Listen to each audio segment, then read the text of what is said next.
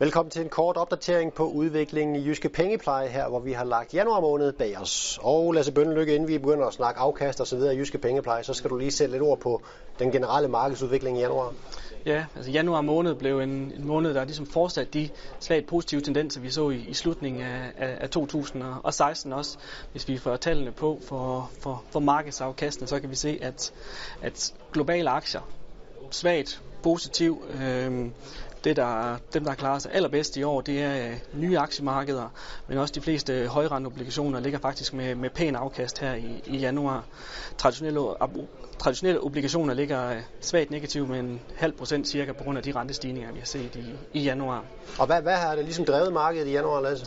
Jamen, der har været meget fokus på øh, fortsat forbedring af de makroøkonomiske nøgletal, øh, stigende forventning til, til forbedrede vækstudsigter, og så selvfølgelig Trump. Øh, markederne de tager meget positivt imod øh, de ting, han kommer med. De fokuserer på de positive ting, og ikke så meget på de her lidt mere kontroversielle negative øh, udmeldinger, han, han kommer med. Det gør så også, at markedsstemmen er lidt høj i øjeblikket, så, så vi har fokus på, at, at markederne er sårbare over for eventuelle negative nyheder. Lad os prøve at snakke lidt afkast i jyske pengepleje. Hvordan ser det ud der, Lasse? Ja, altså, desværre lidt, øh, lidt dårligere end de markedsafkast, vi lige har, har set her. Vi har en overvægt aktier. Det er positivt. Dog, så de aktievalg, vi har, de har klaret sig knap så godt som markedsafkastet, og det betyder jo rigtig meget.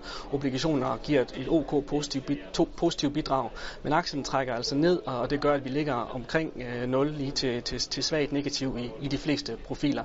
Lav en lille omlægning i pengepleje her i, i januar, hvor vi går ud af Bankinvest øh, udenlandske obligationer ind i Jysk Invest kortobligationer for at nedbringe renterisikoen lidt. Og fremadrettet, hvis vi lige skal, skal slutte med at syn på markedet sådan øh, de kommende 3-6 måneder?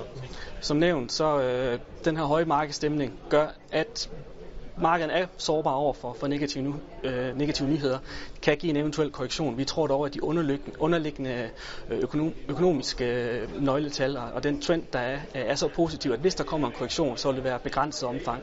Så vi er, vi, vi er positive på, når vi kigger en 3-6 måneder frem, men er selvfølgelig fokus på, på både de udmeldinger, der kommer fra USA, øh, fra, fra Trump, og så også de, øh, de valg, vi, vi skal se i Europa her den, den kommende tid. Lasse Bøndinge, tak for kommentaren, og til dig, tak fordi du kiggede med.